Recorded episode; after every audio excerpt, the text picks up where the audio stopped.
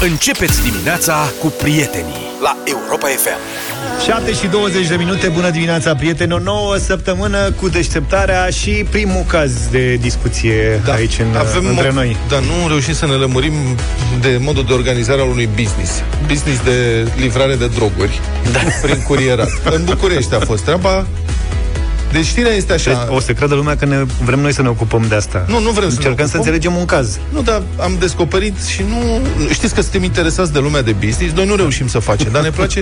noi suntem cum sunt copiii. Când primesc o jucărie de aia complicată, o desfac. Exact. Ca să vadă cum funcționează. Nu înțeleg cum funcționează și nu mai pot să o pună la loc, așa suntem noi. Am rămas, nu mai, noi nu mai primim jucării de desfăcut, dar știri mai primim din când în când și cu cât sunt mai complicate, cu atâta ne intrigă mai tare. Deci, fiți atenți, avem așa. Citez. În timp ce procurorii percheziționau locuința unui traficant de droguri din București, doi cumpărători, zice știrea inițială, s-au prezentat la ușă să cumpere droguri. Doi clienți. Doi clienți. Întrebarea e dacă le-a făcut reducerea având în vedere contextul, adică, bă, stați un pic, că sunt un pic ocupat, dar dacă tot de fidelitate. Da, traficantul vindea iarbă în București și alte droguri, lucra cu program, practic numai joia. Asta mi-a plăcut. Hmm. Deci, mi se pare un job, practic, o zi pe săptămână. Nu, Pre- bă, dar... Făcea pregătirea de weekend. Da. Omul nu era haplea. Nu. Mie îmi plac oamenii ăștia în viață. În rest, Joia. Odată, în rest dormi, te distrezi. De ce să rupi? Da, da. Eu mă gândesc dacă cum se trezea el joia ca să facă treaba asta. Adică cum, cât, de câte alarme avea el nevoie începând cam de luni încolo să știi ca cum... joia să fie cât de cât trează. Un traficant corect da. nu consumă. da. Și restul timpului ce făcea el? te joci, mai citea o carte, cheltui mai, bani, mai vizita un muzeu. Organ- mai, da, organizarea țeaua, mă. Bun. Dânsul vindea cu kilogramul, era îngrosist, cum ar veni. Uh-huh. Deci, procurorii și polițiștii au făcut descinderea și au ridicat 4 și ceva kilograme de cannabis, 36.880 de lei și 750 de euro. N-a apucat să-i schimbe euro, erau... Sau era, avea încredere în moneda românească. Posibil. Da, e clar că lucra cu lei. Zice domnul Isărescu, dacă aveți nevoie, încrederea în moneda românească. Acum depinde și când au făcut băieții descinerea, că dacă au făcut-o joi, l-au prins cu bani în casă. Da. Și în timpul percheziției, de aici începe să se confunde situația, doi cumpărători au sunat la ușă, aparent să ia ceva. Cine e? Ascațe! Asta n-am putut să rezist. Era reclama aia. Cum stăteau ei acolo? Ce, ce? Bun. Unul dintre acești cumpărători venea direct de la sediu DICOT, unde tocmai se prelungise controlul judiciar într-un dosar în care era cercetat pentru trafic de droguri, firește, și a terminat treaba. Adevărul că Cine și-ar fi închipuit? Da, a sunat la ușă, scuze de întârziere, am fost reținut un pic. și, da, acest trafic, deci acum este știrea complicată, traficantul făcea pe curierul de mâncare ca să livreze droguri la clienți. Pe livrator. Sau livratorii. El era doar baza și veneau Brav. curieri. El era el. bucătarul, cum ar Aha. El era deci, firma. Da. Ăia doi de le zis tu clienți până acum. Da, ei erau niște curieri. Ei erau livratori. Livratori. Erau parteneri în business-ul ăsta, cum ar veni. Aha, am da? înțeles. Ei lucrau cu cutii de alea de da, mâncare. Da, nu spune firme că nu e vina lor, dar nu. aveau cutii de astea marcate, aveau înțeleg? cutii. ei, ei, ei. Ăștia sunt... Adică, sigur că e foarte rău ce fac ei, dar sunt foarte haioși. Da, da. Adică și ăla s-a dus la controlul judiciar. Mai aveți treabă cu mine? Că eu trebuie să mă întorc la muncă. Că e joi azi. E joi. Uite, să cu cutia după mine. Joia v-ați găsit când livrăm? Bă, da, acum să știi, dacă te uiți la unii dintre curieri ăștia din trafic, nu mi se pare că unii dintre ei mai consumă din ce au în cutie. Cred la că cum merg printre mașini sau cum. Și aveau coduri. De exemplu, în loc de 10 grame de cannabis, spuneau o pizza vegetariană mare. Eu ți-am zis că pizza cu ananas e suspectă. E vegetar... da, nu, nu, nu e cu ananas, e vegetariană. Ia, ăsta și apără pizza cu ananas, frate, da, orice ceva... ar fi stare, nu te legi de ananasului.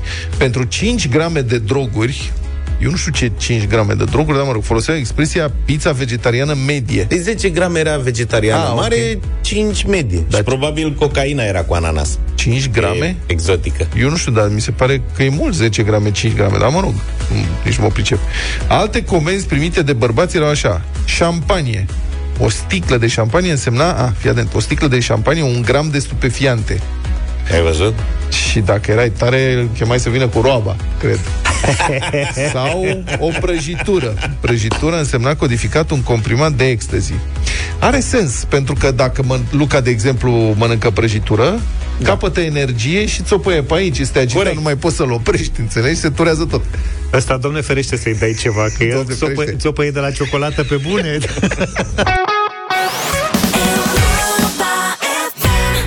Where is the love? Black Eyed Peas, 7 și 34 de minute. Sunt probleme în trafic. Centrul Infotrafic din Inspectoratul General al Poliției Române ne informează că pe DN2, în localitatea Costești, județul Buzău, s-a produs un accident rutier cu două autoturisme implicate.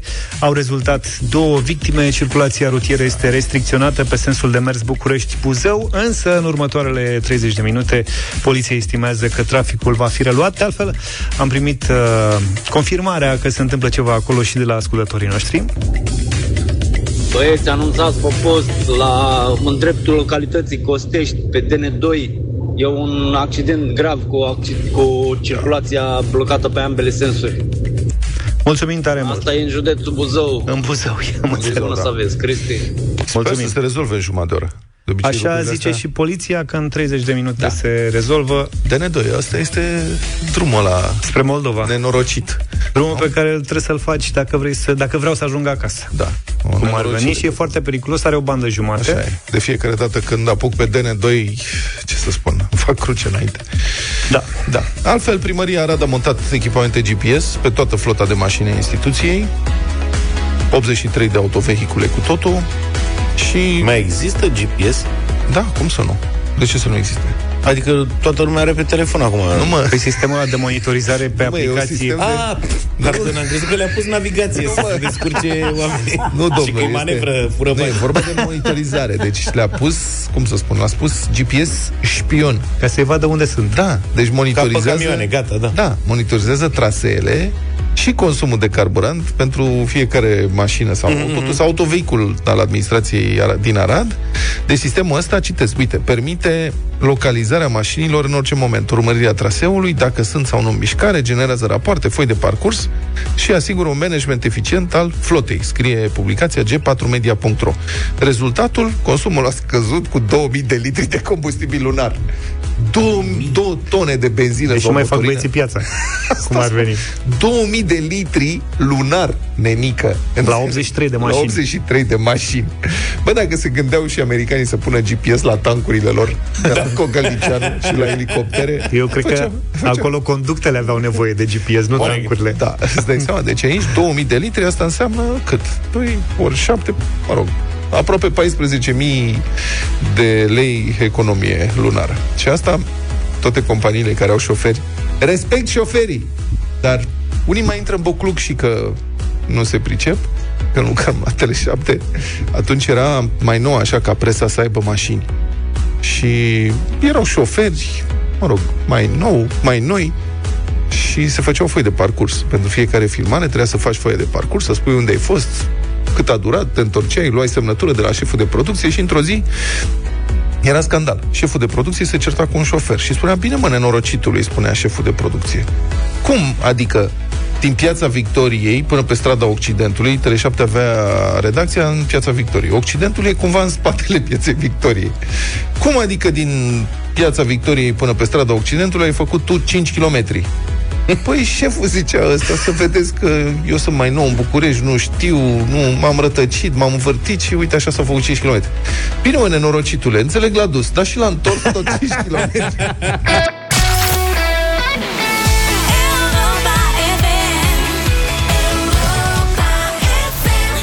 Bună dimineața, ascultați Europa FM 7 și 46 de minute. E vacanță zilele astea, din nou școlarii se vor întoarce la cursuri de joi care se vor întoarce în școli, îi vor aștepta, credem, ne pare rău că, adică îmi pare rău că sunt atât de imprecis, dar asta este situația cu anul școlar. E, totul e foarte fluid așa. Uh-huh. Deci, în principiu, în școli vor aștepta, credem noi, teste de salivă pentru depistarea infecțiilor COVID. Aceste teste vor fi aplicate în principiu de cadrele didactice, de medicii școlari sau de părinți îi ținem priză pe toți. Da. Doar că, ce să vezi, testele vin, aparent, din ce am văzut noi, la Bax, în pungi de câte 25 sau 50 de teste deodată și Ministerul a transmis că va da niște compensații profesorilor care vor asambla testele pe seturi individuale. Adică un copil, un test, așa cum ar trebui să fie logic, că testezi copilul individual, nu îi pui nu, nu testezi aerul în care respiră 50 de copii odată. Mă rog, e foarte straniu. Unii părinți spun că nu sunt de acord să folosească acum aceste teste care au fost manevrate în condiții despre care nimeni nu poate garanta că au fost igienice. Deci, practic, profesorii ar trebui sau cineva, nu știu, să desfacă punga și să pună testele Adică un recipient de la descui el, un bețișor, toate alea să le pună în pungi individuale și după aceea să le dea mai departe, înțelegeți? Cui să le dea vrei? La părinți, să le facă Celor părinții. care le folosesc. Da. Sigur, Care profesorii urmează le să- folosesc. Hai să vedem. Pare, Păi nu se știe cine le. Poți să le folosească și profesorii, poți să le folosească și părinții. Din câte am înțeles. Da. Dar l-am sunat pe liderul sindical Marius Nistor, președintele Federației Sindicatelor din Educație Spiru Haret, în încercarea de a ne lămuri un pic. Bună dimineața, domnule Nistor. Neața. Bună dimineața! Bun, nu, a- ajutați-ne să le lămurim. Deci, până la urmă, cum se întâmplă? Au venit testele astea la vrac, trebuie separate individual, testele vor fi făcute de părinți, de profesori, de medici. Cine face? Cum se desfășoară acțiunea? Deci ordinul comun al Ministerului Educației și al Ministerului Sănătății este foarte clar. Deci aceste teste ajung în unitățile de învățământ prin intermediul inspectoratelor școlare pe baza licitațiilor făcute, din câte am înțeles, de Ministerul de Interne, Ministerul Sănătății, DSU sau alte structuri implicate în așa ceva. Odată ajuns în unitățile de învățământ, acestea trebuiau distribuite părinților, pentru că urma un Consiliu de Administrație care urma să hotărască. Unde se fac ele? Se fac în școală sau le fac părinții acasă. Deci Consiliul de Administrație urmau să decide din acest punct de vedere. După, ca- de, de la Bineînțeles. caz la caz, adică fiecare școală îți De la, decide... caz la, de la caz la caz, că de asta vorbim de descentralizare Ok. de atâta vreme, dar în realitate mergem pe un centralism uh, uh, foarte, foarte Bun, puternic. stați puțin. Lucrurile Și acestea Stați, erau stați așa, destul de stați așa. clare. Stați așa. Deci un Consiliu de Administrație, să zicem că votează, domnule, noi facem la noi în școală. Alt Consiliu poate să spună, noi nu facem, că Exact. n-are cine, le dăm la părinți, nu? Categoric, Ok. okay. pentru că sunt școli care, de exemplu, au cabinete școlare, au medici, au asistente medicale, să zicem, care exista un personal care s-ar implica în așa ceva. Sunt alte școli unde încrederea în unii părinți este foarte scăzută și atunci cadrele didactice ar prefera să facă ei testele în școală. Vă dau un exemplu, m, lăsând deoparte încrederea scăzută. Vorbim de școlile speciale. Sunt copii care au cerințe educaționale speciale care provin din familii cu anumite uh, probleme. Da. Este greu de crezut că testele respective vor putea fi folosite cu eficiență maximă. Și atunci se poate merge pe varianta în care testele vor fi făcute copiilor de către personalul medical, pentru că avem și personal medical în școlile speciale, sau de personalul didactic. Încă o dată, într-un sistem descentralizat, școala decide în funcție de resursa umană, de disponibilitatea personalului pe care îl are în subordine, pentru că aici discutăm până la urmă de acceptul pe care trebuie să și-l dea personalul respectiv, pe niște activități care nu apar într-o fișă a postului. Deci decizia urma să fie luată la nivelul unității. Din acest punct de vedere, lucrurile au fost clare. E, ce a urmat după, deja de, de ajunge în zona penibilului. Să fie chemați directorii vineri după masa în inspectoratele școlare și acolo să stea la coadă ca să-și ia testele pentru copii, teste care trebuie făcute lunea și joia. În plase, ambalate la grămadă, Ăsta de este deja un lucru care pur și simplu constituie o bătaie de joc la adresa sistemului educațional. Nimeni nu a pus în gardă profesorii, nimeni nu a pus în gardă unitățile școlare. Se pare că nici Ministerul Educației nu a știut cum anume vor fi achiziționate și cum vor ajunge aceste teste în unitățile de învățământ. Deci, vinerea, directorii au încărcat în plase testele care le-au revenit, s-au dus în școli și au început să dea telefoane să aducă personalul didactic, nedidactic și auxiliar la treabă pentru sortarea tuturor uh, pieselor primite. Un puzzle pe care ei trebuiau să-l uh, asambleze. Deci, Deci, pentru cadrele practic, didactice, punga, pentru- au trebuit să desfacă pungile astea mai mari, nu? Efectiv, Și- trebuie să desfaci toate pungile și să începi să faci kituri personalizate. Care cuprind pentru ce fiecare anume? copil. Adică e un bețigaș dintr-o parte, iei uh, pe urmă dispozitivul în care se pune saliva, pâlnia din altă parte, deci fiecare componentă. Și Fiecare componentă trebuie luată dintr-un alt Astea pachet sunt și băgată într-un sigilate- singur pachet. I- Iertați-mă, sunt sigilate eh, Da, ele individual sunt sigilate, fiecare ele dintre sunt- ele? Nu, nu, ele sunt puse. Bețigașele, de exemplu, sunt puse în pungulițe de câte 25 de bucăți. Da? Singura chestie izolată, total, este testerul acela. Care ți arată dacă ești sau nu suspect de, de COVID. Păi și cum pot Restul să știe trebuie să le părinții sau chiar și personalul școlar, cum pot să asigure, nu știu, nu neapărat uh, zona aseptică, să zicem, sterilă, dar măcar igiena sunt, Cam greu. sunt Cam complet greu de încurcat. realizat, cam greu de realizat acest lucru. Deci pe cei care ar trebui să lucreze cu testele respective ar trebui să aibă mănuși chirurgicale și pune mâna și rezolvă treaba aceasta vineri seara, da? Mai departe, trebuie să ai pungulițe care să, în care să fie băgat kitul pentru fiecare elev. Deci este o muncă, pur și simplu. Stați, dar n-au, uh, n-au fost date și ne- pungulițele? Care pungulițe? Pentru kituri individuale. Folo- păi stați puțin, folosesc o, de unde pungulițe individuale? Fiecare s-a descurcat cum a putut. Cam așa vin lucrurile. Îmi cer scuze, Și mai dar... departe să și ne gândim la următorul lucru. În alte domenii de activitate, prin administrația publică sau în altă parte, sau pe la ministerele astea de forță, orice activitate în ziua de sâmbătă și duminică se recompensează. În sistemul educațional nu contează. Olimpiade, orice alt tip de activitate. Nu ți-o recompensează nimeni cu absolut nimic. Oamenii au fost chemați din această mini-vacanță. Haideți, fraților, facem o clacă și începem să sortăm noi materialele care ne-au venit pe filiera Ministerului Sănătății. Da. Deci, Domnule în Nistor, principiu, ați primit ați vreo vrut teste, n-avă explicație? teste, descurcați-vă. Ați primit vreo explicație pentru modul ăsta de lucru? Ministerul Sănătății nu dă explicații. Am avut numeroase adrese îndreptate către Ministerul Sănătății. Nu a existat niciodată vreun răspuns sau o tentativă de a purta o discuție într-un grup reunit cu Ministerul Educației. Niciodată nu au răspuns la astfel de întrebări. Ei se consideră undeva deasupra tuturor. Noi toți suntem niște pioni care trebuie să executăm. Nu contează. uh, Sunt momente în care ordinele sau dispozițiile pe care le dau sunt total rupte de realitate. Am cerut aceste testări încă din aprilie. Da? Și era normal ca testările respective să fie realizate în vacanța de vară, testele să vină în unitățile de învățământ, să nu lucrezi sub presiune, copiii să poată fi testați înainte de a veni în școală. Am înțeles, am înțeles. Mulțumesc foarte frumos, uh, domnule Nistor. A fost uh, Marius uh, Nistor, președintele Federației Sindicatelor din Educație, Spiru Haret. Sincer, sunt sunt năucit de modul ăsta de lucru, nu știu cum o să se desfășoare.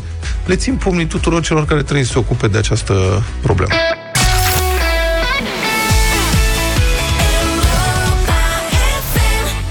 Și 9 minute, bună dimineața din deșteptare. Toată lumea vorbește despre varianta Omicron a noului coronavirus, care a fost deja identificată în mai multe țări europene, în Danemarca, Olanda, Germania, Cehia, Italia, Marea Britanie și Belgia. Acestea sunt țările, până acum, țările care au constatat prezența unor persoane infectate cu Omicron pe teritoriul lor. Comisia Europeană a cerut cetățenilor europeni să-și ia măsuri de precauție în fața acestei noi amenințări, a cărei magnitudine nu este încă complet înțeleasă. Citez, o cursă contra cronometru a început pentru analizarea variantei Omicron, a declarat duminică președinta Comisiei Europene Ursula von der Leyen. Ce știm până acum? Ce urmează? Pentru ce ar trebui să ne pregătim? L-am sunat pe epidemiologul Emilian Popovici. Bună dimineața, domnule profesor! Bună dimineața! Noi vineri am vorbit tot la ora asta despre noua variantă, acum abia trei zile. Deci încă era doar așa un subiect îndepărtat, niște îmbolnăviri prin sudul continentului african, un caz prin Hong Kong și noua tulpină nici măcar n-avea atunci un nume. Și acum, iată, Omicron e în cel puțin șapte țări europene, se vorbește de o cursă contra cronometru. Cât de îngrijorați ar trebui să fim? Da, deci, în opinia mea, acest, această variantă Omicron este ceva similar cu un suspect în justiție. Adică ai niște îngrijorări foarte mari chiar legate de numărul mare de mutații și de semnificațiile acestor mutații, însă până acum nu există foarte multe probe. Și am să explic. Deci, există mutații care uh, indică o creștere a transmisibilității. Dar deocamdată această uh, transmisibilitate s-a putut uh, observa doar în uh, sudul Africii uh, și nu poate fi relevantă pentru uh, țări care au un nivel de vaccinare ridicat uh, și care uh, respectă niște seturi de măsuri, deci care și au niște măsuri de precauție. Vom vedea ce va fi. Există alte mutații care uh, indică o scădere a eficienței uh, vaccinurilor dar, uh, sau posibilitatea uh, apariției unei scădere a eficienței vaccinurilor, dar până și producătorul Pfizer a spus că îi trebuie două săptămâni uh, ca să poată să se pronunțe în privința asta. În fine, există și alte mutații care uh, indică uh, o creștere a posibilităților de reinfecție sau a riscului de reinfecție, dar nici aici nu există uh, foarte multe date.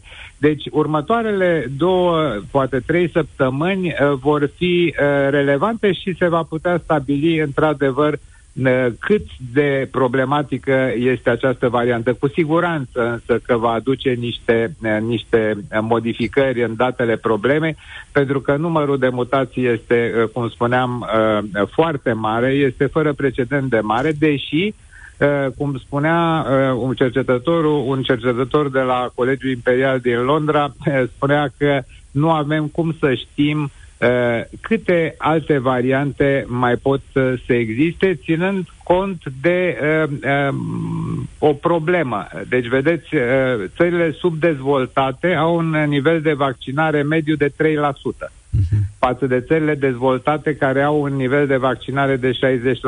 Deci, ce se întâmplă în aceste țări cu un nivel de vaccinare absolut derizoriu?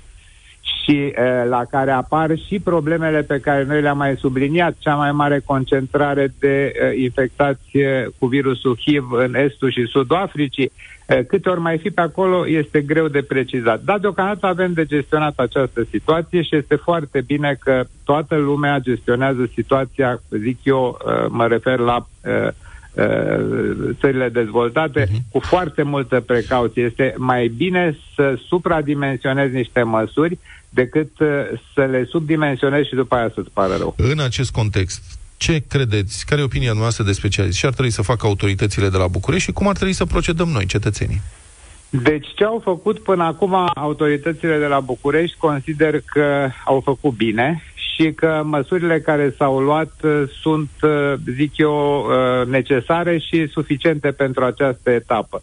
Uh, noi nu avem de făcut decât să respectăm uh, măsurile în continuare care știm că trebuie să le respectăm și să stăm cu privirea spre uh, cercetători să vedem ce ne vor preciza vis-a-vis de această uh, variantă nouă pentru că în funcție de precizările lor uh, va, va decurge și situația în, în continuare. Vedeți, avem posibilitatea ca să mergem în paralel cu două variante, dacă se vor adeveri o parte dintre aceste îngrijorări, să mergem cu două variante, Delta și Omicron, pentru că e clar că asta se răspândește. Dacă ne gândim că din 600 de călători care au venit în Olanda, 61 erau pozitiv COVID, din care 13 pentru varianta Omicron. Deci e, e clar că oamenii circulă și uh, se răspândește. A doua uh, posibilitate sau scenariu cel mai negru ar fi ca această uh, variantă să se dovedească mai redutabilă semnificativ decât varianta Delta, să devină dominantă și atunci datele probleme se pot schimba radical. Bun. Punem știți cum se spune, punem rău înainte. Dacă cumva Omicron se dovedește că face vaccinurile ineficiente într-o măsură semnificativă. Cât de repede pot fi adaptate vaccinurile la noua variantă? În primul rând, este uh, un beneficiu pe care îl poate aduce doza booster chiar la actualele vaccinuri, pentru că dacă, zicem un model teoretic, dacă 2000 de unități internaționale, să spunem, de anticorpi care nu sunt, uh, care nu sunt total eficienți, Eh, eh, să zicem, ajung la o scădere a eficacității cu 40 eh, de procente, să zicem, de la 90 la 50 sau la 40, atunci o doză booster care îți duce nivelul de anticorp la 10.000 sau la 7.000 sau la 8.000, deci la un nivel semnificativ mai ridicat, cu siguranță că este mai eficientă pentru că uh, îți crește uh, acea scădere, să zic, a eficienței de la 40-50% la 70%. Deci doza booster, logic, poate fi apreciată ca un sprijin chiar uh, important, chiar uh, în contextul actualelor vaccinuri. Iar în rest, două săptămâni, uh, mă rog, două săptămâni minimum, eu cred că mai spre o lună, uh, și uh, vaccinurile se pot adapta. Se va vedea însă această problemă, se va vedea după ce se va stabili uh, care, care este de fapt uh, această scădere de eficiență a vaccinurilor și dacă ea există uh, cu adevărat. Uh, rest, bineînțeles, dacă s-ar adeveri toate îngrijorările, ar putea să fie dramatic și atunci sigur că și blocajele care ar apărea de, de trafic, care ar fi inerente, pentru că asta trebuie să faci, să testezi, și să uh, să oprești uh, accesul sau fluxul de călători din zonele afectate. Altă posibilitate n-ai, pentru că altfel îi deschizi calea să răspândească. Mulțumesc mult pentru explicații și intervenție, domnule profesor. A fost în direct în deșteptarea epidemiologul Emilian Popovici.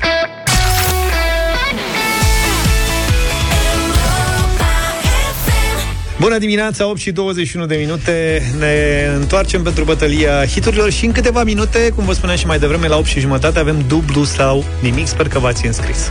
Ne întoarcem în timp, prieteni că... Foarte departe. Da. Sunt un pic descurajat așa de tot ce se întâmplă cu restricțiile astea.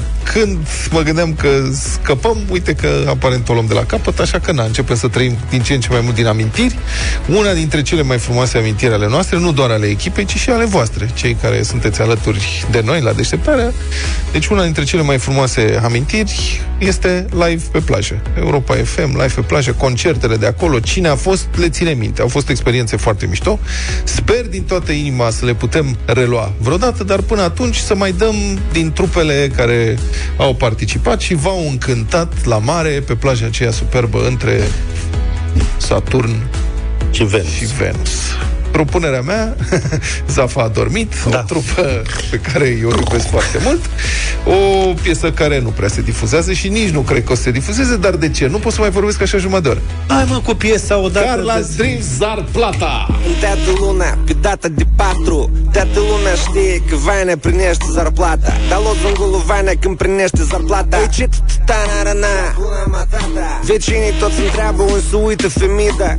Când îmi patifun la Vaina, cântă Julia Zinaida Cântă ziua, cântă seara Cântă toată noaptea și dimineața cântă iară. Nu-i să bun când pe data de patru Îl vezi că vine Vane Pe deget învârtind pe Jacu Pe Jacu Vane au fost pe la Eu nu mă bag să întrerup piesa asta, Gen. Am înțeles că place Tuturor ne place piesa asta Dar trebuie să zici ceva. Da, eu în dimineața asta vreau să vă propun Trupa care are, zic eu, cea mai mare priză la publicul live pe plajă la fiecare ediție, Voltaj, o piesă pe care n-am mai auzit-o de ceva vreme. Pic, pic. Pe patru nu visez, doar poza ei de Facebook și dacă țin așa, sigur ajung la Palamuc. Sunt praf și mă gândesc tot timpul la ea, aș fi băgat mâna în foc, că n-ajung așa.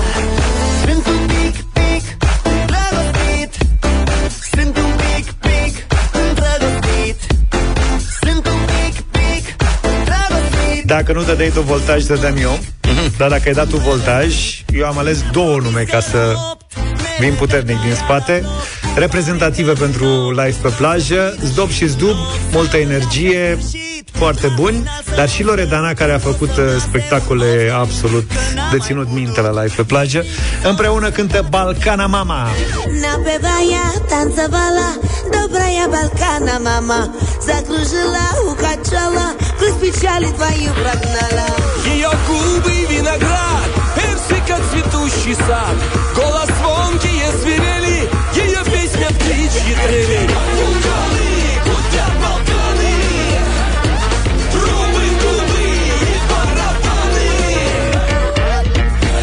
Pentru puțină mișcare, Zdop și Zdub și Loredana în dimineața asta. 0372069599 Dacă am uitat să deschid asta. Spuneți-mi voi linia și... Daniela, bună dimineața Daniela, linia 8 8 Dimineața, voltaj pentru colegile mele. Mulțumim Pentru colegile tale Bine, voltaj. pe 2 Mihaela, bună dimineața Mihaela. Bună dimineața Mihaela Dimineața sunt un pic, pic. Bună dimineața. Băi, rupe voltajul Na, E logic. Florin. O zi bună. Florin, bună, bună dimineața. Bună dimineața, băieți, salutări de la Hunedoara. Să trăiești. Să trăiești, Florine. Deci formația pe care o oboseam cel mai mult la live pe plajă, Voltaj. Bună dimineața eu știam că Voltaj e o trupă foarte populară, dar... N-ai, măi, la sigur foarte populară. Balcana, mama... Mi-era greu să cred că o să câștige da, de maniera Ce mai face Dar plata e de nișe, nouă ne place foarte mult aici, dar nu prea e îndrăgită de public. Da, mulțumim mult! Călin, felicitări, uite, ai câștigat bătălia hiturilor. Crezi că s-a aștepta, adică e ceva normal să câștige bătălia hiturilor.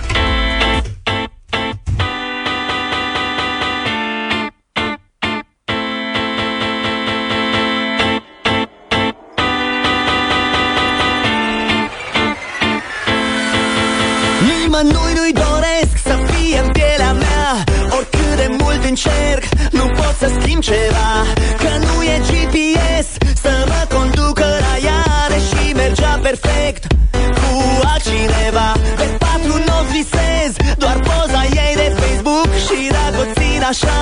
Sigur ajung la Palamuc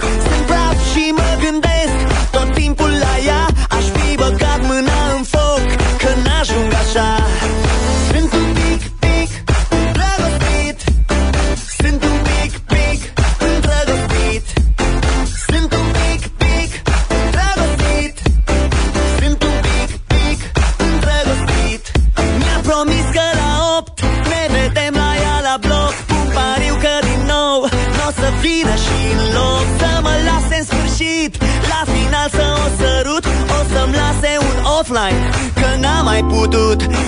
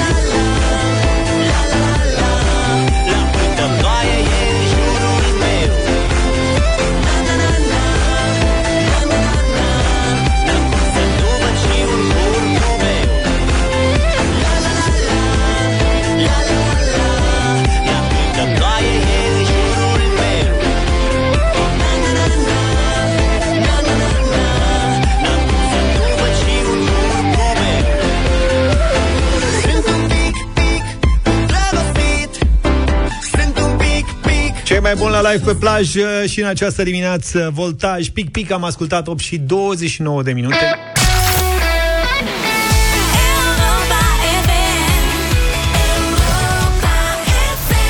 Dublu sau nimic în deșteptarea de astăzi la 8 și 30 de minute. Sper că v-ați trezit, v-ați făcut cafeluța, poate sunteți în mașină, în drum spre serviciu, indiferent unde sunteți, ascultați dublu sau nimic. Vă puteți și înscrie pe europa.fm.ro. Astăzi cei 800 de euro sunt pentru Ovidiu din Timișoara. Bună dimineața! Salut, Ovidiu! Bună dimineața! Pe tine unde te-am prins? Uh, în pat. A, ce treabă, frate. Mm. Te-a trezit Marcela? Nu? Măcar atât. O, eram la orizontală doar. Am înțeles. Se gândea la nemurirea sufletului. Ești Da. liber? E- Nu, e liber, Da. e... E Practic, liber, domnule. muncește din pat. Da, da. Plouă în Timișoara? Uh, a plouat azi noapte. Aha. Ai dormit bine? Uh, da. Hai că poate te-ai trezit cu noroc acum. Stai în pat, câștigi 800 de euro, te culci la loc. Vrei să mai tragem de timp să bei o cafea sau Nu, nu, nu, nu. merge așa o naturel? Merge una rapidă. Bine, mă, Ovidiule. Gata, avem patru întrebări, știi cum te trezim? Fără probleme. Perfect, 6 secunde pentru fiecare răspuns corect, te concentrezi și Da. ne iei banii. Nimic mai Da. greu. E Ai- atât de simplu. Până spre fără un sfert așa poți să ai 800 de euro. Ok. Da? Bine. Mult succes! Mulțumesc. 100 de euro. Prima întrebare ne vom lămuri dacă te-ai trezit cu adevărat tauba. Ovidiu, întrebarea de încălzire de astăzi pentru 100 de euro este câte secunde sunt în 6 minute? Uh, 360. Mă. Ești S-a trezit. Meserie matematician, presupun. Cu ce te ocupi? Nu, nu sunt uh, șef de depozit. Am înțeles. Tot cu matematică. Și închis depozitul lunea? E liberă. Păi, da. Bravo, Ovidiu! 100 de euro e deja a ta. Depozitează-o da. sau Na. pune-o la bătaie pentru 200 de euro. Bă, dacă tot sunt depozitele închise, noi de ce lucrăm azi? Întreb. Ei, uite, Nu vezi că lumea doarme, am, ne trezim clienții. Nu e adevărat, ne ascultă din Păi de asta e și dublu sau nimic mai devreme ca să-i trezim. Ai Ia zi, 100 de Ovidiu. euro, ce facem? Mergem la 200? Mergem, mergem. Mergem, cum să nu? 200 de euro.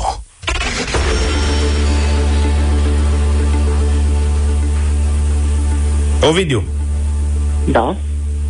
ai călătorit prin țară? Uh, nu prea. Păi nu poate să plece de la depozit, să, că acolo trebuie să stea să păzească. Numără lucruri. Depozit de ce anume? Uh, materii prime pentru industrie farmaceutică. Aha. O... Materii prime pentru industrie farmaceutică. Da, chimicale. Și naturale. Da. Și naturale. Ovidiu, n-avem întrebare pe tema asta, n-avem astăzi. Pentru 200 de euro întrebarea este în ce județ se află Castelul Bran? Uh, Sibiu. Pe care parte stai? Pe dreapta, pe stânga, pe spate? Cum stai în pat acum? Pe spate. Pe spate, a? O pernă, două? Una. Una. Eu fără două nu pot. La apumă, păturică, ce ai? Uh, Păturică. Păturică. Păi, trage păturica. Trage-o ușor. Întoarce-te pe stânga sau pe dreapta. Ovidiule, Ce făcut și o se viză? vede că n-ai călătorit prin țară. A spus-o, Nu, nu, nu. că nu l-am găsit acasă cu nu. întrebarea asta. Am zis la nimereală. Ai fost aproape, dar nu chiar. Oscilai între ceva și ceva și Sibiu sau Stai puțin. Între Brașov și Sibiu, între da. Brașov și E, o- Sibiu? ai- Oscilase-i bine acolo. În Brașov e Castelul Bran. Dar tu n-ai fost la Castelul Bran, Ovidiu? N-am fost. N-a Hai, mă, apucat. dă încolo de treabă. Câți ani ai? Uh, 48. Mulți înainte. Mulți înainte. Dom'le, Mulțumesc totodată la că e fel. frumos, e drăguț. Da, măcar și dacă nu intri, măcar să treci pe acolo. Da. Și toamna, toamna e foarte frumoasă. Da, la răvășitul Da. oilor se face ceva frumos. Da. Pastramă. E un fum acolo, Da. ceva de speriat. Mă rog, eu mă gândeam la e, Dracula, foliajul Da, nu, poate... auriu roșcat al Da, da, da. Da, mă. De da. Halloween e Deci frumos. o pastramă... lumina filtrată prin coroana aurie a copacilor atinși de brumă. Da. Susurul Da, Au vin susul. fiert. pârâului care... Și tu răvășitul oilor și pastramă fript. Bună și aia, n-am nimic de zis.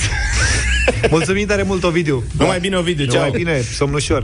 Apropo de asta, am prins odată când era domnul președinte Băsescu. Mânca o pastramă acum. Domnul președinte Băsescu era în funcție Da. și eram, treceam pe acolo, nu mă dusesem la răvășiturilor Sanchi, sau erai ceva. fan, zici Habar cinstit. n-aveam. Băi, și a venit domnul președinte acolo, s-a blocat tot. Da, logic. În norocire. N-a, n-am mai putut să trecem. Am Bine, stat în acum trafic. să știi că acolo e blocat în general. Ultima dată când am fost la Castelul Bran, am nimerit pe drum. E un drum care e în reparații de o viață acolo. Mamă, nene. Deci faci din București până acolo, faci 4 ore și mai faci 4 ore pe aia 10 km. Nu vreau să mă gândesc zilele astea ce e acolo, Da. în zona.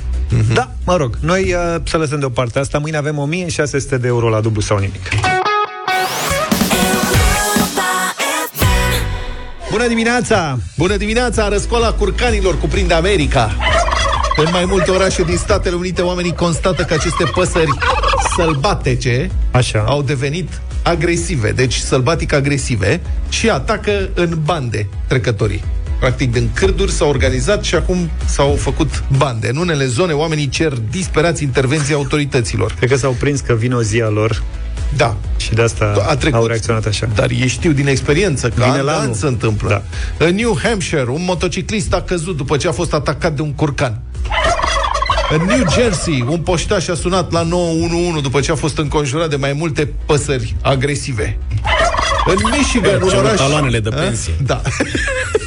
în Michigan, un oraș și-a înarmat angajații din domeniul public cu spray cu piper ca să se apere de curcani.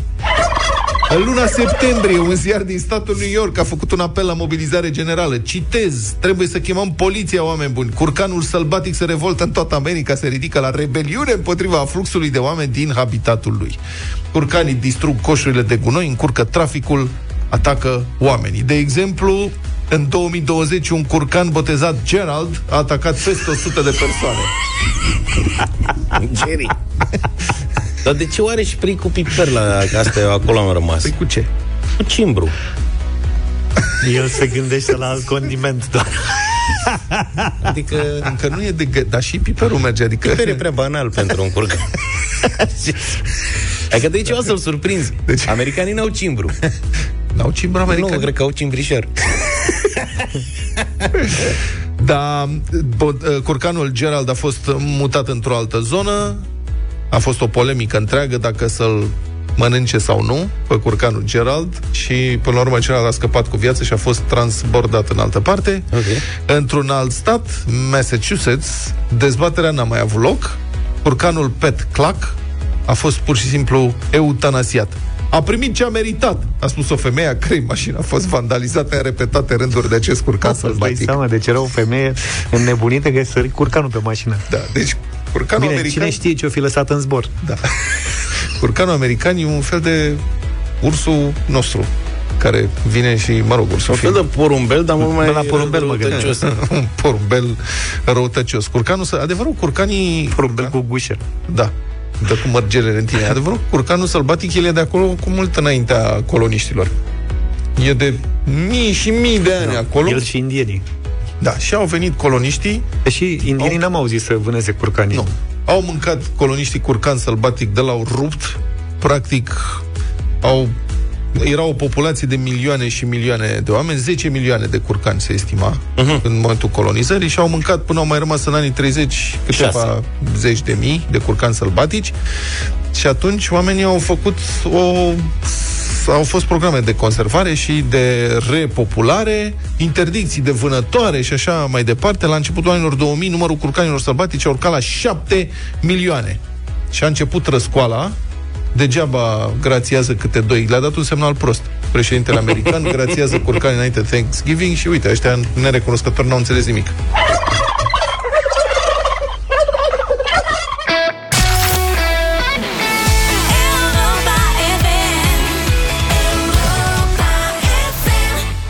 Robbie Williams ne-a dus la 9 și 10 minute. Vă spunem din nou bună dimineața! Bună dimineața!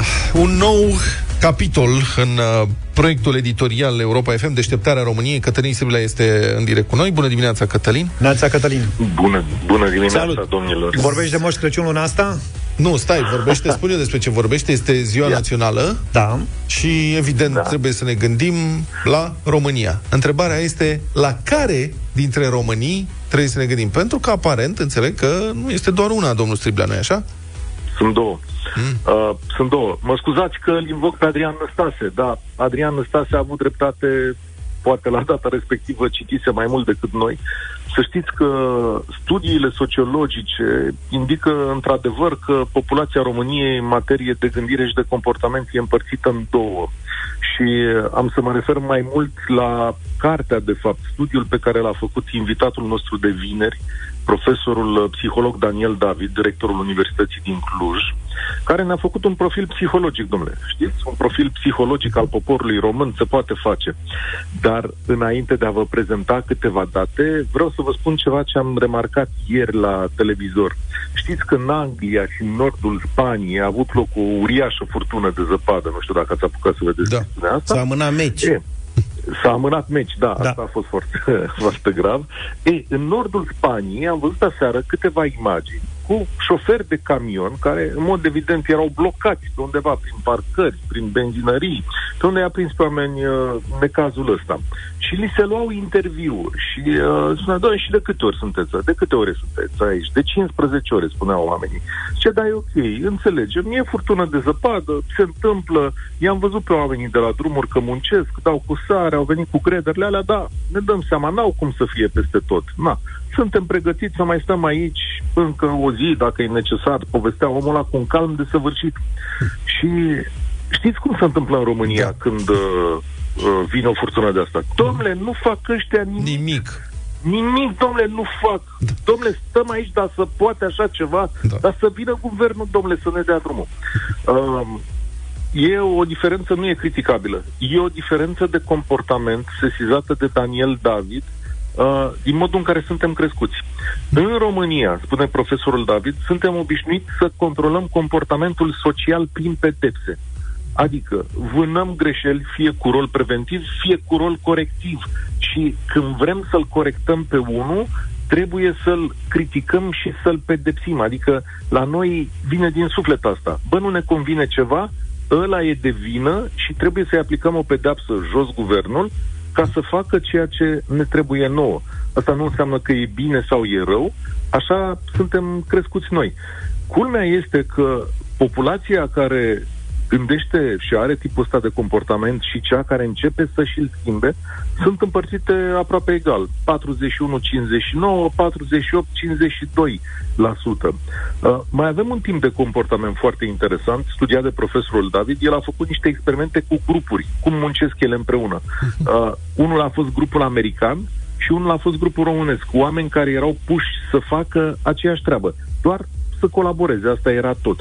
E, domnule, americanii care au alt tip de gândire s-au organizat, au văzut care sunt liderii grupului și cei care muncesc cel mai bine și i-au valorizat pe aceea. Ba mai mult le-au dat curaj și recompense, pentru că ei au spus așa, dacă avem câțiva oameni foarte buni, ei vor trage grupul în sus, după care recompensele respective le-au împărțit în modul uh, uh, meritoriu, adică pentru cei mai buni au dat mai mult, pentru cei mai slabi au dat mai puțin.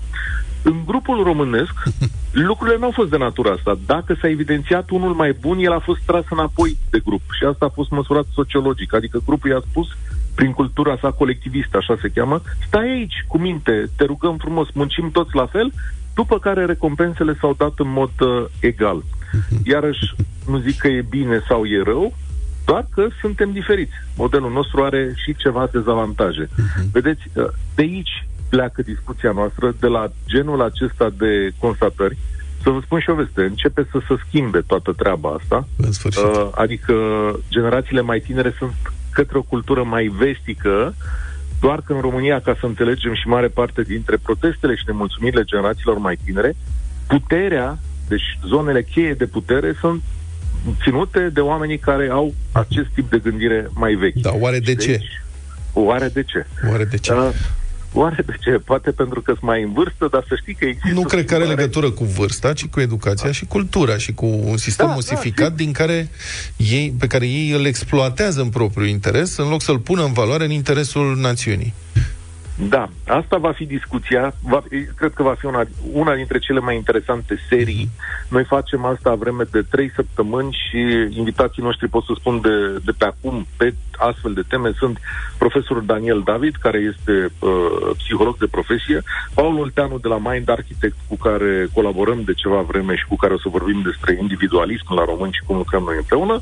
Și întreaga serie se încheie cu Cristian Tudor Popescu, pe 17 decembrie, când vom vorbi despre ce ne ține în viață și ce ne dă putere. Dar deocamdată vineri vă aștept întrebându-vă, domnule, dintre lucrurile pe care le vedeți în jurul nostru sau le vedeți la noi, există un ceva care ne unește pe noi românii, adică o trăsătură în care spunem, da, domnule, uite, asta o găsim la toată lumea. Și dacă e, care o fi, mm-hmm. care o fi aceea? Capra vecinului. Vă aștept vineri. Da. Mulțumesc. E, e bună. bună observație. Da, foarte bună. Foarte bună. Mulțumesc pentru încurajări. Mulțumim foarte mult, Cătălin Striblea, deșteptarea României vinerea de la 1 și un sfert. Luna aceasta vorbim despre România sau Româniile în care trăim. In the morning. Deșteptarea. Every morning. În fiecare zi la Europa FM. Bine, până să vorbim despre România, aș vrea să vorbim puțin despre flexitarieni. Despre ce? Despre cine? Flexitarian, voi știți ce la un flexitarian? E când... Ați putea să vă dați cu părere, adică da. chiar dacă să... știți, chiar, chiar Aia. dacă nu știți, ce e un flexitarian? Cine face podul pe spate. Un om care face ce vrea. Alea de la circ, doamnele acelea contorsioniste sunt flexitariene? Posibil, dar nu cred că se referă la asta. Am cred avut că e un prieten care avea o prietenă flexitariană de asta de la circ. Da. Da. Eram Eu cred că idioși.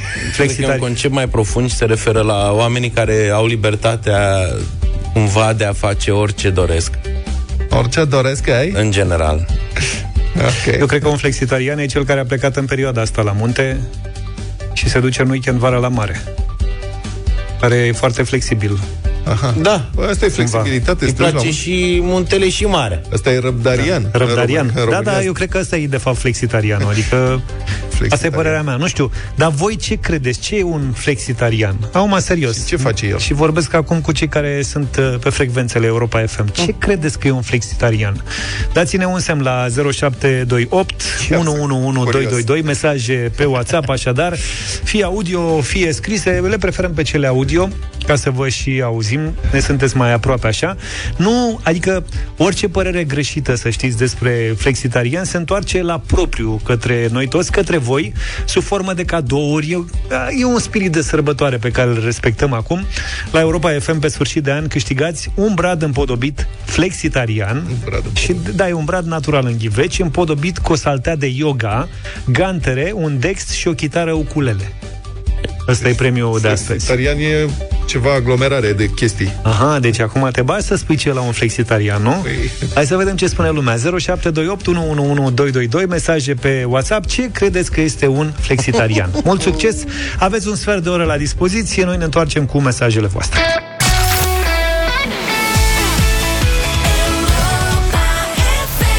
Da, ați auzit vreodată de Tiny Urban Forests în engleză? What? Of course. The, the guys are real, mă înțelegi. Păduri urbane miniaturale. Asta înseamnă. Păduri urbane miniaturale. E un concept japonez. Nu știu de ce zice în engleză. Păi și de ce ai zis engleză dacă e japonez? E colecție de bonsai, cum ar veni. Nu, da, bonsai mari. Bonsai, cu ță. Bonsai. Da, așa zicem noi aici.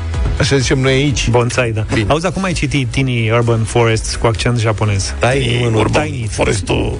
Asta. Da. Deci, în principiu, spațiul disponibil pentru plantarea pădurilor nu e întotdeauna atât de generos cât ar fi nevoie. Și atunci faci pădurice sau uh, zi, cum îi zice, crângul, crâng. Crângulețe, da. da. Un botanist japonez pe nume Okira Miyawaki a propus plantarea deasă pe un petic de pământ a unei mari varietăți de copaci autohtoni, care apoi sunt lăsați să crească cu o intervenție minimă. Deci plantezi odată și mai vii peste 50 de ani. Bate Și vezi ce vântul s-a și întâmplat. da. Chestie tipic japoneză, știi? Da. În România nu știu dacă mai fi peste 50 de ani, acolo găsești blocuri. Bun. E, astfel rezultă ecosisteme complexe care sunt foarte bine adaptate condițiilor locale. Și astfel se îmbunătățește biodiversitatea, copacii cresc mai repede și absorb, absorb mai mult dioxid de carbon. Și intervenția omului, cum spuneam, e minimă după plantare. Aceste mini-păduri urbane au rolul de a îmbunătăți calitatea aerului, de a reduce zgomotul orașului și de a crește biodiversitatea. Acolo cresc animăluțe, Păsărele. gândeceiuți, șoricuți, de asta. Animăluțe, ce să zic. Și în România avem trei astfel de păduri. Plantate în Moinești, Urziceni și Buftea, care sunt susținute de OMV Petrom în cadrul inițiativei România plantează pentru mâine. Și acum câteva zile a fost plantată prima pădure urbană din București, la Colegiul Tehnic Media. Peste 2000 de puieți din 19 specii, printre care stejar, ulm, mălin, cireș, deci, peste 2000 de puieți au fost plantați cu ajutorul elevilor colegiului, al cadrelor didactice, au mai fost voluntari, reprezentanții autorităților publice locale, în cadrul acestei campanii. România plantează pentru mâine. Este cea mai mare inițiativă privată de plantare susținută de OMV Petro. Și de aici, evident, o invitație, dacă în cartierul tău există o bucată de pământ nefolosită, care poate fi donată comunității, o pădure, o mini-pădure urbană sau o pădure Miyawaki, Miyawaki, ar da. putea fi o modalitate prin care să ajuți puțin mediul.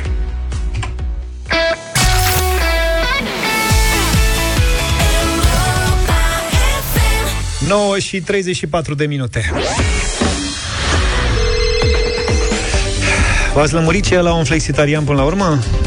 Ce Asta e. cu, nu știu, Zice cineva că e așa flexi de la flexibil Așa. și tarian de la tăria de a fi vegetarian. Da, măi, cu vegetale, cu astea, Trebuie să nu? alegem un mesaj astăzi. Și altcineva zice că e un bărbat îndrăgostit de flexul său. De flex, ai unul care lucrează cu flexul sau Sunt ceva. multe mesaje pe Chiar tema așa. asta cu flexul. Ia să mai vedem. Stai așa că avem și mesaje audio foarte multe și e foarte, sunt foarte multe mesaje astăzi. Bună! Cred că un flexitarian este un, o persoană care vrea să fie vegetarian, dar se mai răzgândește din când în când.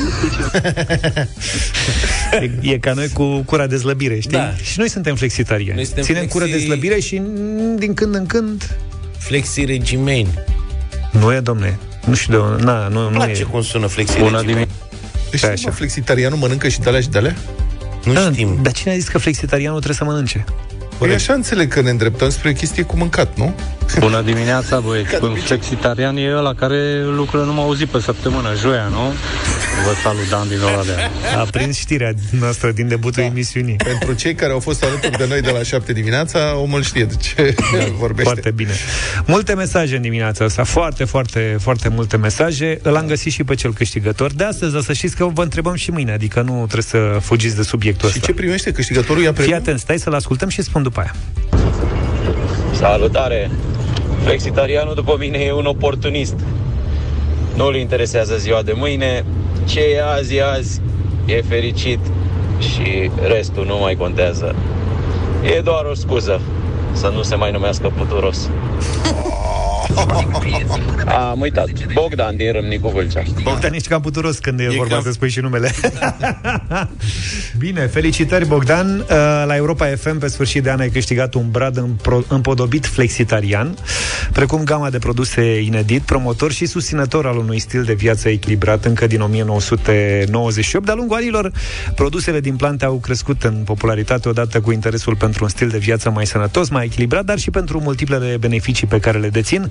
Inedit este despre bunătăți din plante, produse vegetale de calitate, preparate din ingrediente alese cu grijă, un portofoliu variat cu multiple beneficii nutritive. Stai mă puțin, deci nu m-am lămurit. Deci eu dacă mănânc o friptură cu salată, de exemplu, Ești flexitarian practic total. sunt flexitarian Da. când mănânc friptura și după aia salata, nu? Deci ideea este să nu le amestec. Mai întâi friptura Să și mănânci după aia disociat, da. Ești dublu fle- flexitarian. Da. da. Și dacă amestec, adică dar dacă iau o gură de friptură și o gură de salată. Nu ești flexitarian Cum sau nu sunt ești tot un flexitarian? flexitarian ca lume. Ești Eu un înțeleg. flexitarian... Da. Dacă nu le amestec, adică dacă nu bag în gură și friptură și salată, atunci sunt flexitarian, că mănânc pe rând. Nu? Mm, da. Mini flexitarian. Mănânci cu pâine? Da. Tot separat? Nu. Atunci nu e, că puteai fi triplu flexitarian. mă rog, eu tot nu m-am lămurit, cred că mai bine încercăm și mâine să, că, că, să găsim răspunsul la întrebarea ce e aia un flexitarian. Dar țuica unde intră aici? Da.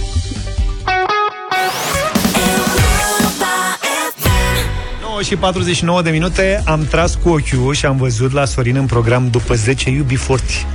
Maica mea. Deci după știri avem iubi forti. Cu ce like piesă? hell falling in love with you. Super.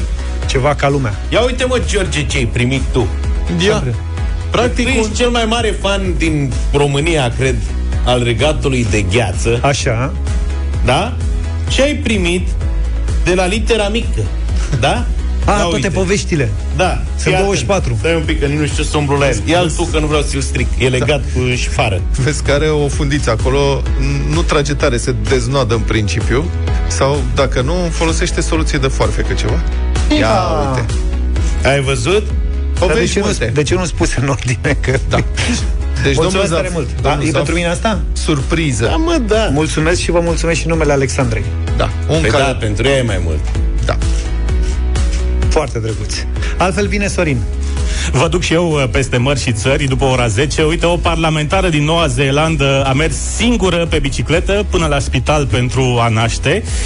Um, A trimis la un moment dat și o săgeată către soțul. După o oră după ce a născut o fetiță perfect sănătoasă, scria pe Facebook Acum avem o micuță sănătoasă și fericită care doarme la fel ca tatăl ei. Deci stai că su Tasul era venea cu rolele și ajungea mai târziu. Stai mă, Ea ea nu- s-a dus să nască și l-a lăsat pe bărbatul să doarmă? Da, era Din flexitarian. proprie inițiativă.